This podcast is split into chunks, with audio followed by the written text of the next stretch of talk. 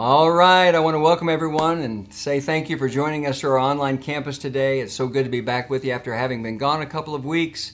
I'm really thankful for those who filled the pulpit while I was gone, but I'm very, very happy to be back with you. Uh, if you have a Bible with you today, I want you to take it and turn to Psalm 118 and just hold that ready for a few minutes because there's a couple things I want to mention before we turn our attention to the text. The first one is this Happy Mother's Day. Happy Mother's Day weekend, all you moms. Happy Mother's Day. Uh, I, um, uh, I'm excited to be able to celebrate that with my wife, and I want to say Happy Mother's Day to her. Uh, we love our moms, and um, we hope you have a very, very special day. The second thing I want to uh, say is uh, I know you're familiar with our dear, dear friends in India, doctors Ajai and Indu Lall and the Central India Christian Mission, CICM. Uh, we've had a Living Link partnership. Uh, we, being Mount Pleasant, have had a Living Link partnership with them and that ministry for over 25 years. I don't know if you've been paying attention to the news or not, but India is the midst, is in the midst of an unprecedented surge of the uh, COVID 19 virus. And I spent uh, some time on the phone with, uh, with Brother Ajai this week, and we've exchanged some emails. He shared with me uh, that the news is reporting 400,000 new infections every single day and 3,000 deaths every single day in India. But here's the deal Ajai told me that because of the fractured healthcare system in India, those numbers are surely underreported. And that's not hard for me to believe, friends, because I've been there multiple times and I know the the uh, the way the people are spread out. There's a there's over 1.3 billion people living in India, and so um, this is a very very uh, uh, bad situation. And so I, I'm I'm just saying that first of all to ask you to pray for India, pray for Ajai and Indu and the entire Central India Christian Mission team as they try to minister to people in great need. The second thing I'm going to ask you to do is to go to the uh, U.S. website for the mission, which is indiamission.org. Indiamission.org. And right on the homepage, uh, you can see a couple of different ways that you can help financially, either in uh, emergency relief or medical relief. And uh, I would encourage you uh, to do that. Let's uh, keep our brothers and sisters in India in our prayers. All right, let's turn our attention to um, Psalm 118. We're beginning a brand new sermon series this weekend called Peace in His presence. We're talking about how you can have peace in the presence of God. And I'm going to begin by making a massive understatement. Life is hard. I don't imagine there's anybody listening to me right now who would disagree with that. Life is hard. And one of the reasons why I really love Psalm 118, which is going to be our text for the next three weeks, is because it begins by reinforcing to us the love of God even in the midst of difficult times. In fact, listen to the first four verses. This is how it begins Give thanks to the Lord, for he is good, his love endures forever.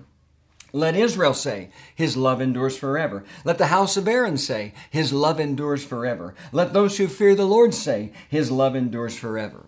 Now, one of the reasons why I like that, beyond just the truth uh, about the permanence of God's love is I love repetition in the Bible because I do and will always believe that repetition is the absolute best way to learn. But I understand that sometimes repetition can be a little bit awkward when you're reading it in the Bible. So let me give you a little ancient Jewish context for Psalm 118. This psalm was most likely an entrance liturgy to the temple you don't know what the word liturgy means, think of the word ritual. And so when people would come into the temple, this would be something that they would do over and over and over again.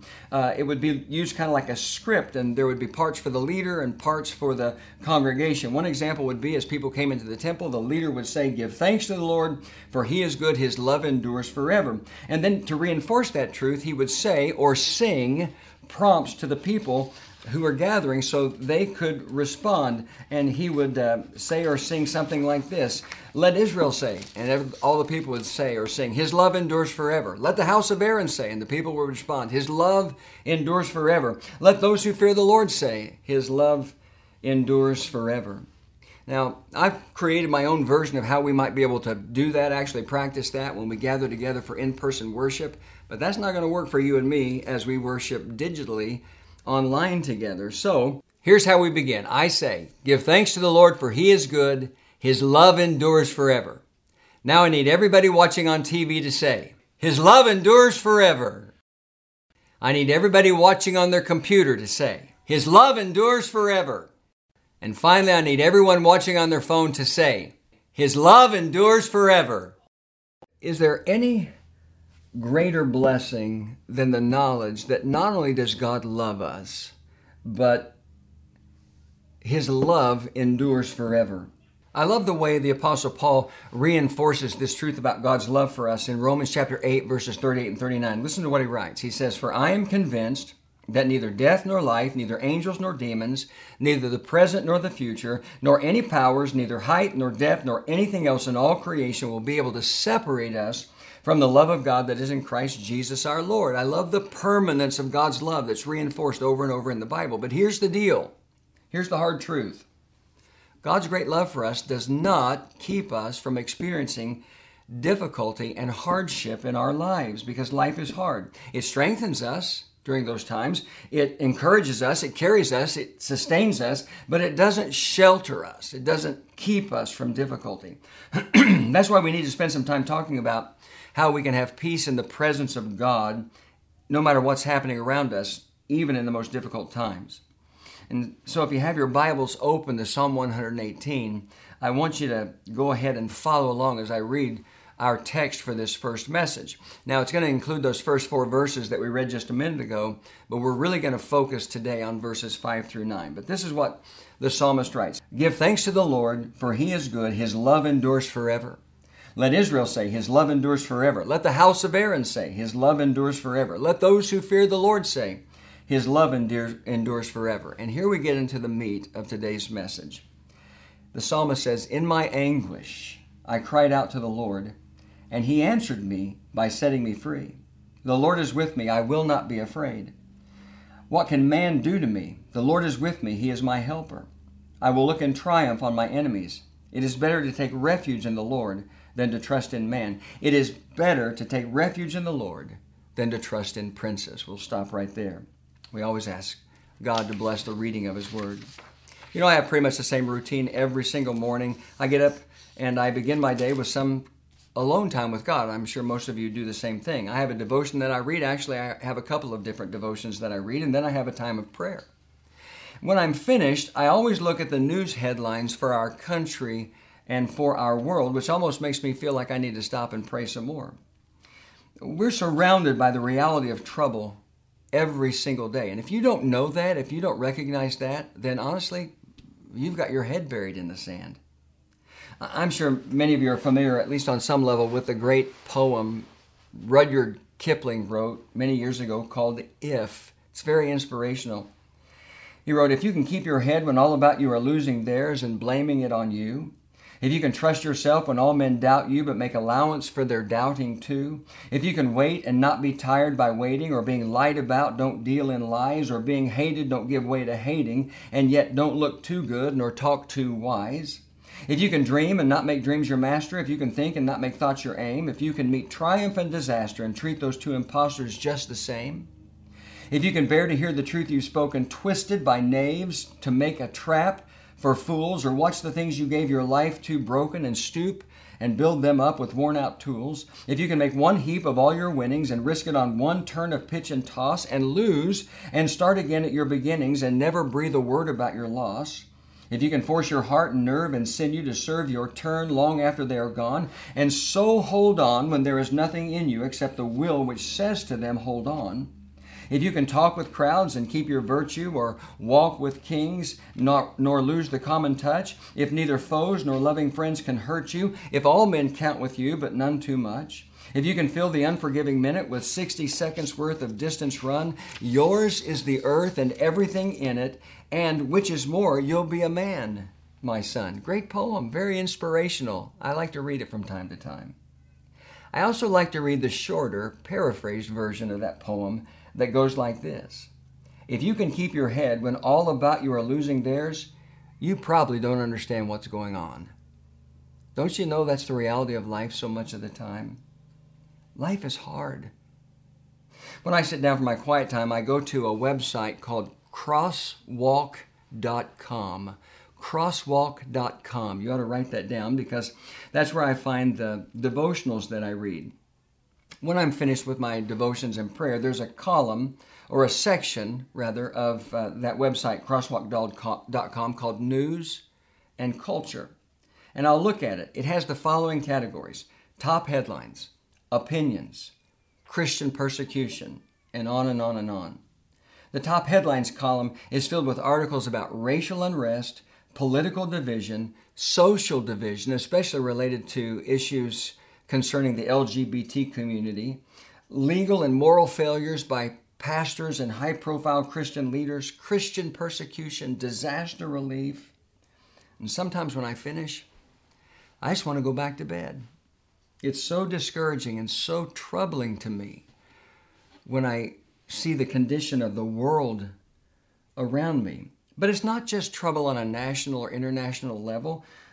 We all have concerns right here in our daily lives that we worry about, that make us anxious. We've got family troubles, whether it's marriages that are struggling or concerns about your children. And you know what? You're always concerned about your children, whether they're young and in, in the home with you or they're grown and gone. You never stop worrying about your children. There are health concerns, financial concerns, job concerns, and it just goes on and on and on. Sandy and I got home last Sunday afternoon from eight days in Hawaii. The first few days we were there was just vacation getaway days.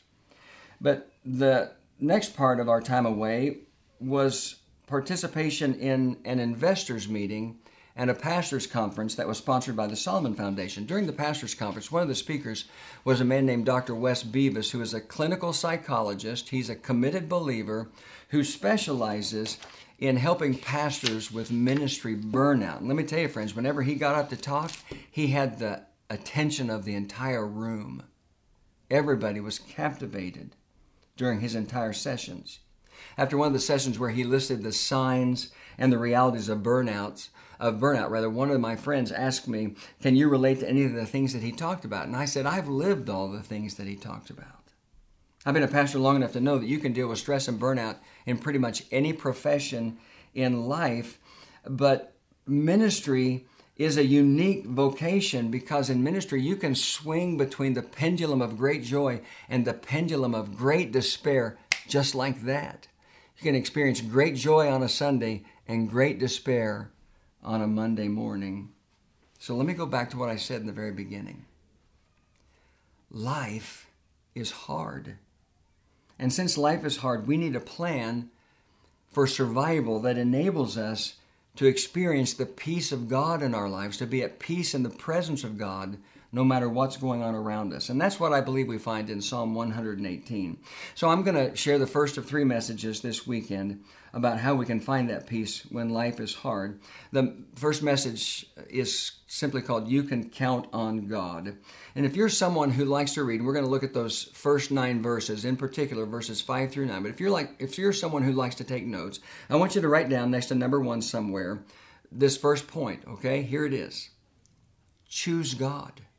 When life is hard, choose God. When you need peace, you need to choose God. I know that sounds simple, maybe even overly simplistic, but after 40 years of being a pastor, I can tell you that when trouble and difficulty come, there are a lot of people who do just the opposite of what we're going to talk about. And instead of choosing God, they turn away from God. I have seen that over and over and over again. So when life is hard, you need to choose God. I want you to look back with me at Psalm 118 and verse 5. So after that great beginning where we're talk where we're reminded of the permanence of God's love four different times in verses 1 through 4 we read the words his love endures forever you get to verse 5 and everything starts to get real as the psalmist writes in my anguish I cried to the Lord and he answered by setting me free in my anguish I cried to the Lord and he answered by setting me free. I want you to know real quickly that there are three things that stand out to me in that simple verse. The first one is this there's the cry of anguish. And I just want you to feel the pain that the psalmist feels when he writes those words. There's the cry of anguish. That word anguish in the original language of the Old Testament, the Hebrew language, is the word sarar. And it literally means to bind. I want you to get the idea, the picture of being bound. It's the idea of being so troubled and so distressed that you feel like life is closing in on you and restricting you and constraining you.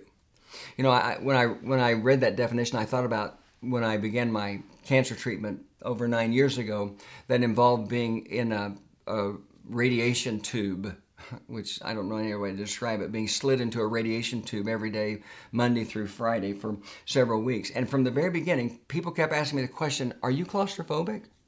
Are you claustrophobic? Seemed like everywhere I went, you know, leading up to the beginning of the treatment, people always would add the question, Are you claustrophobic? And you know, my response was, I don't think so. I don't know. I've never been in a situation to know.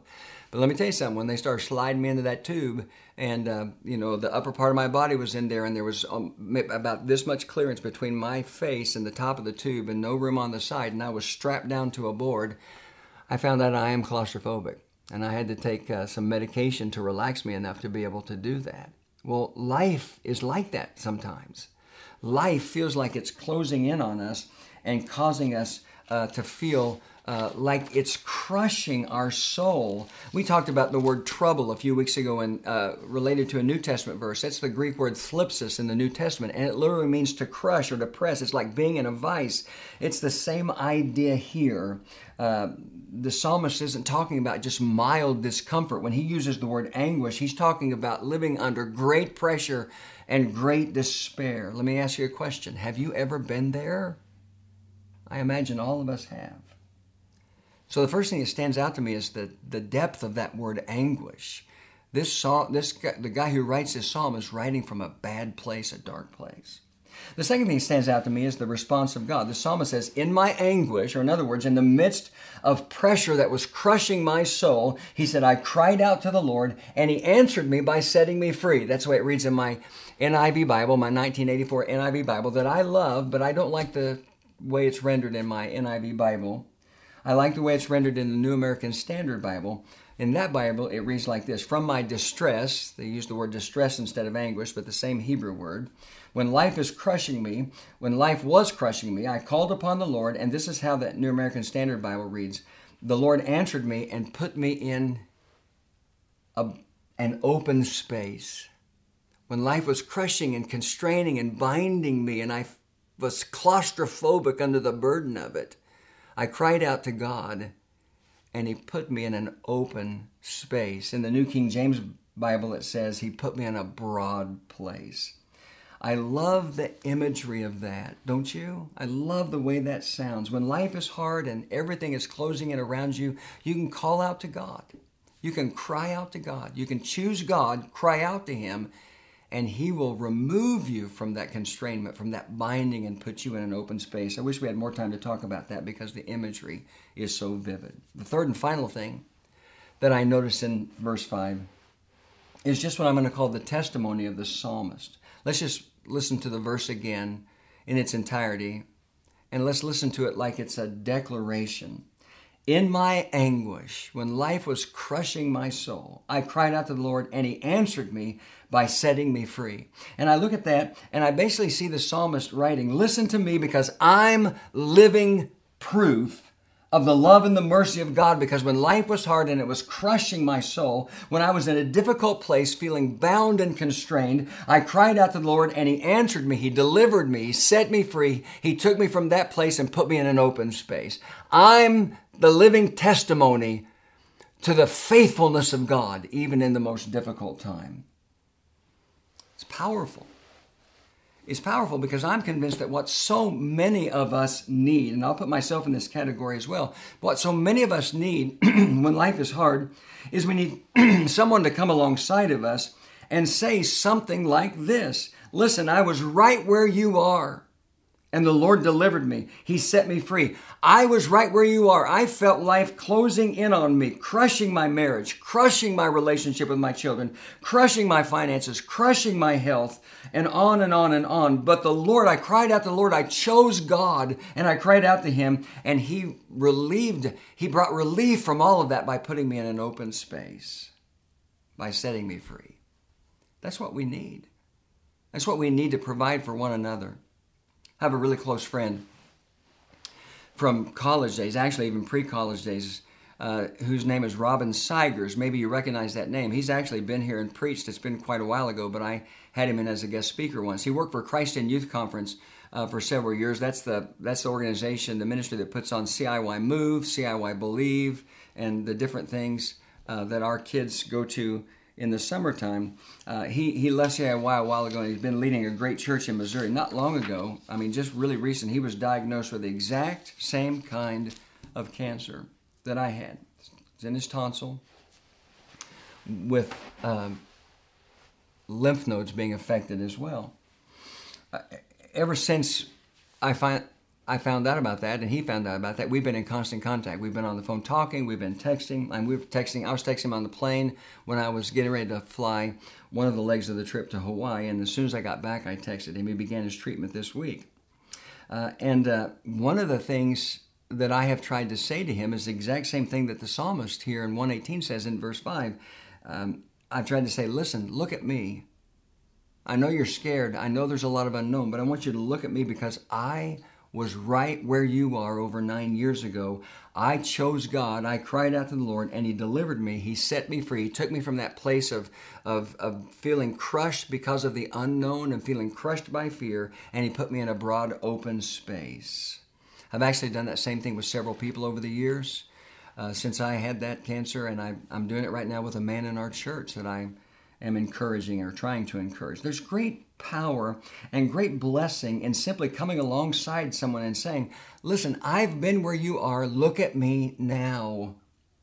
And it's not because where I'm at now is not because of anything I did, it's because in my anguish, when life again was crushing my soul, I cried out to the Lord and He set me free. He delivered me. He moved me from that place of of crushing despair to an open space where I can keep my eyes on Him. That's why Psalm 118 and verse 6 goes on to say, The Lord is with me. I will not be afraid. What can man do to me? The Lord is with me. He is my helper. I will look in triumph on my enemies. Remember those words from Romans chapter 8 about the love of God, verses 38 and 39. I am convinced that neither death, nor life, neither angels, nor demons, neither the present, nor the future, nor any powers, neither height, nor depth, nor anything else in all creation will be able to separate us from the love of God that is in Christ Jesus our Lord. So, listen, the first thing you do when life is hard, when life is hard for you, when life, the, the difficulty of life is crushing you and you feel constrained and bound up under the pressure, is you choose God. Because a lot of people don't. They turn away from God. That's a mistake. Choose God and choose to let Him set you free. Here's the second thing. There's only two points in the message. Write this down somewhere. And uh, I'm going to build on the first point. Here's the second one choose God because everyone and everything else is a poor substitute. Uh, look with me now at Psalm 118, this time verses 7 through 9. We just talked about verses 5 and 6. The psalmist goes on to say, The Lord is with me. He is my helper. I will look in triumph on my enemies. It is better to take refuge in the Lord than to trust in man. It is better to take refuge in the Lord than to trust in princes. Now, I spent a lot of time on the first point, so I need to do this quickly. Let's talk about verse uh, 7 there for just a minute. The psalmist says, The Lord is with me, He is my helper. I will look with triumph on my enemies. If I were going to take that first part of verse 7 where he where the psalmist says the Lord is with me, he is my helper. If I were going to take that and paraphrase it or put it in my own words, I would say this. What the psalmist is telling us is God is for me. Number 1, God is for me, and number 2, God is going to help me.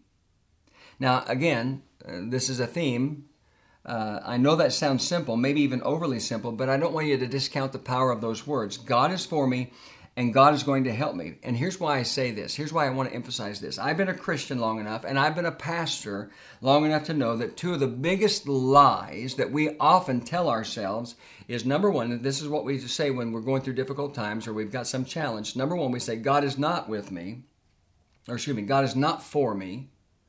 And number two, God will not help me.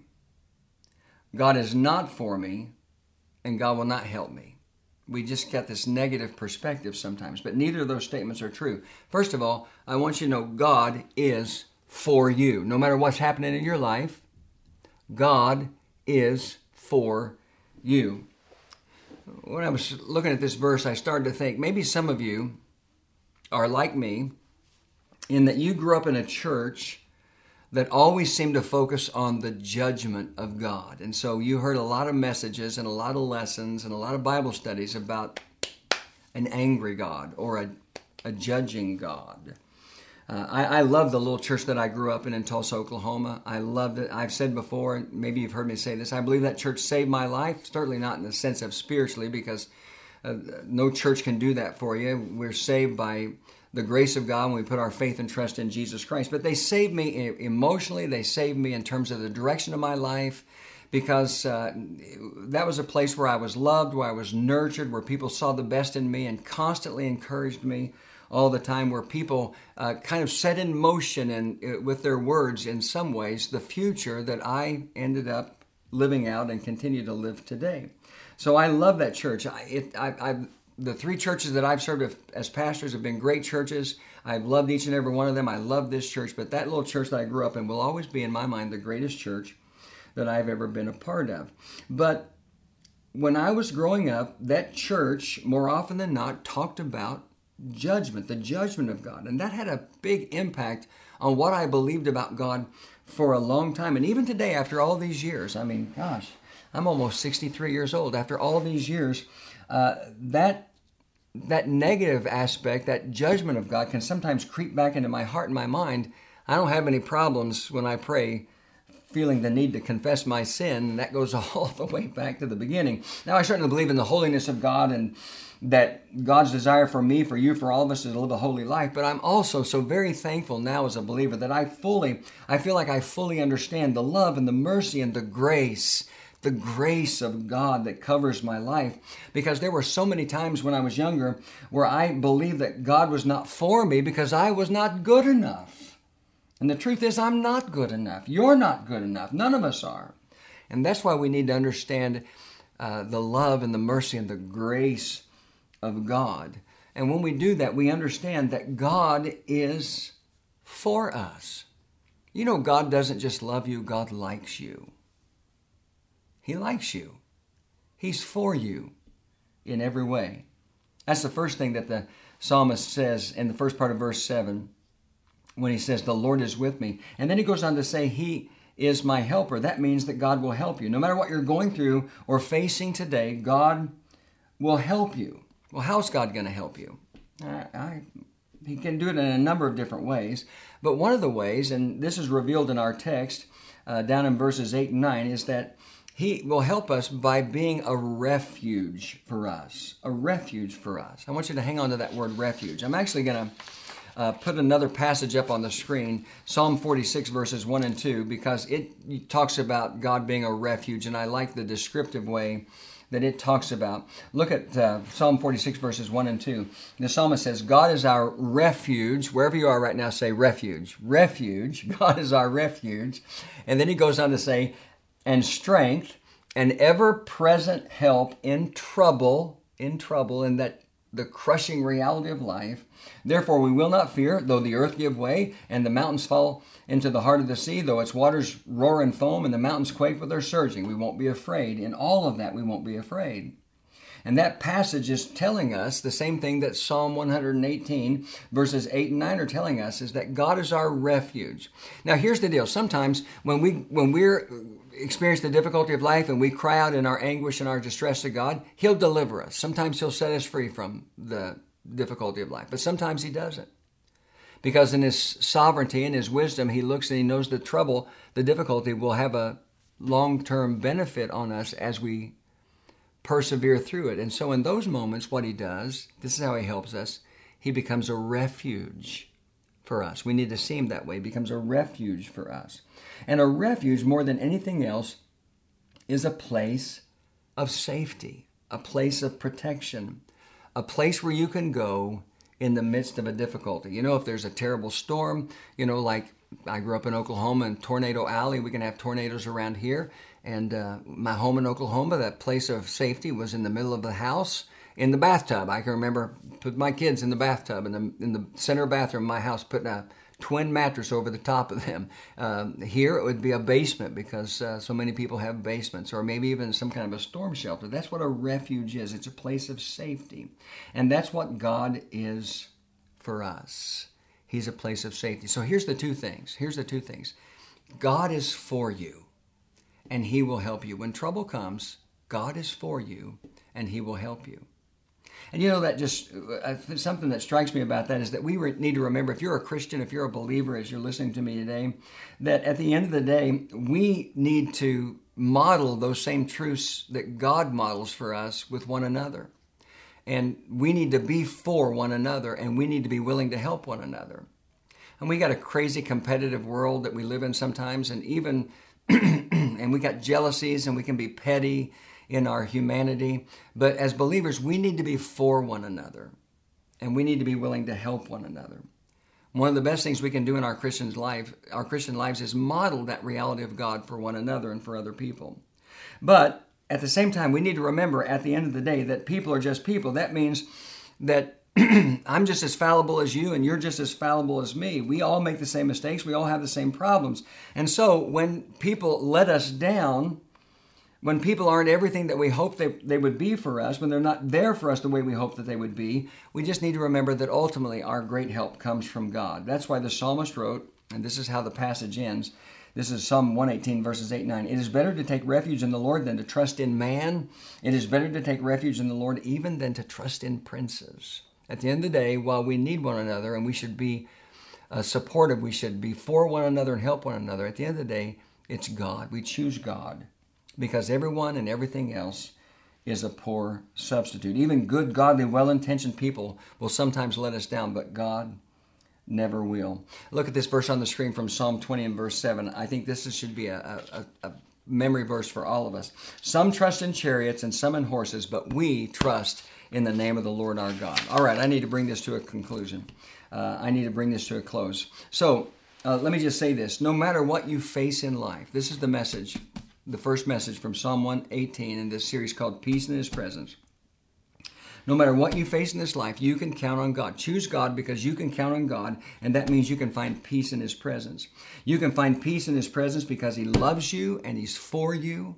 You can find peace in His presence because He wants to help you. God wants to help you.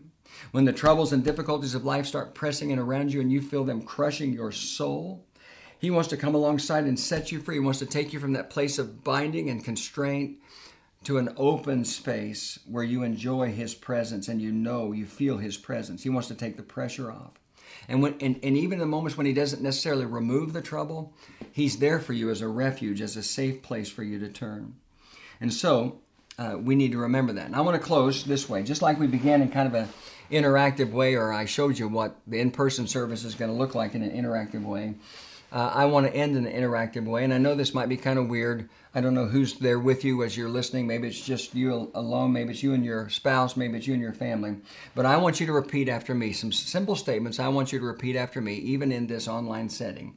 God's love endures forever. I want you to say that. The second one is this God is for me. God is for me. Say that. The third one is God will help me. Say that out loud. God will help me. And the final one is this I can find peace in the presence of God. Say that. His peace is available to you no matter how difficult your life may be today. I, you, can find peace in the presence of God. One last thing, real quickly, I want to challenge all of you, everyone who's listening to my voice this week to do one thing. I want to challenge you to go out. I want you to look for someone who is in the middle of a storm, in the middle of a difficult time. I want you to look for someone who who is being crushed by some kind of a difficulty.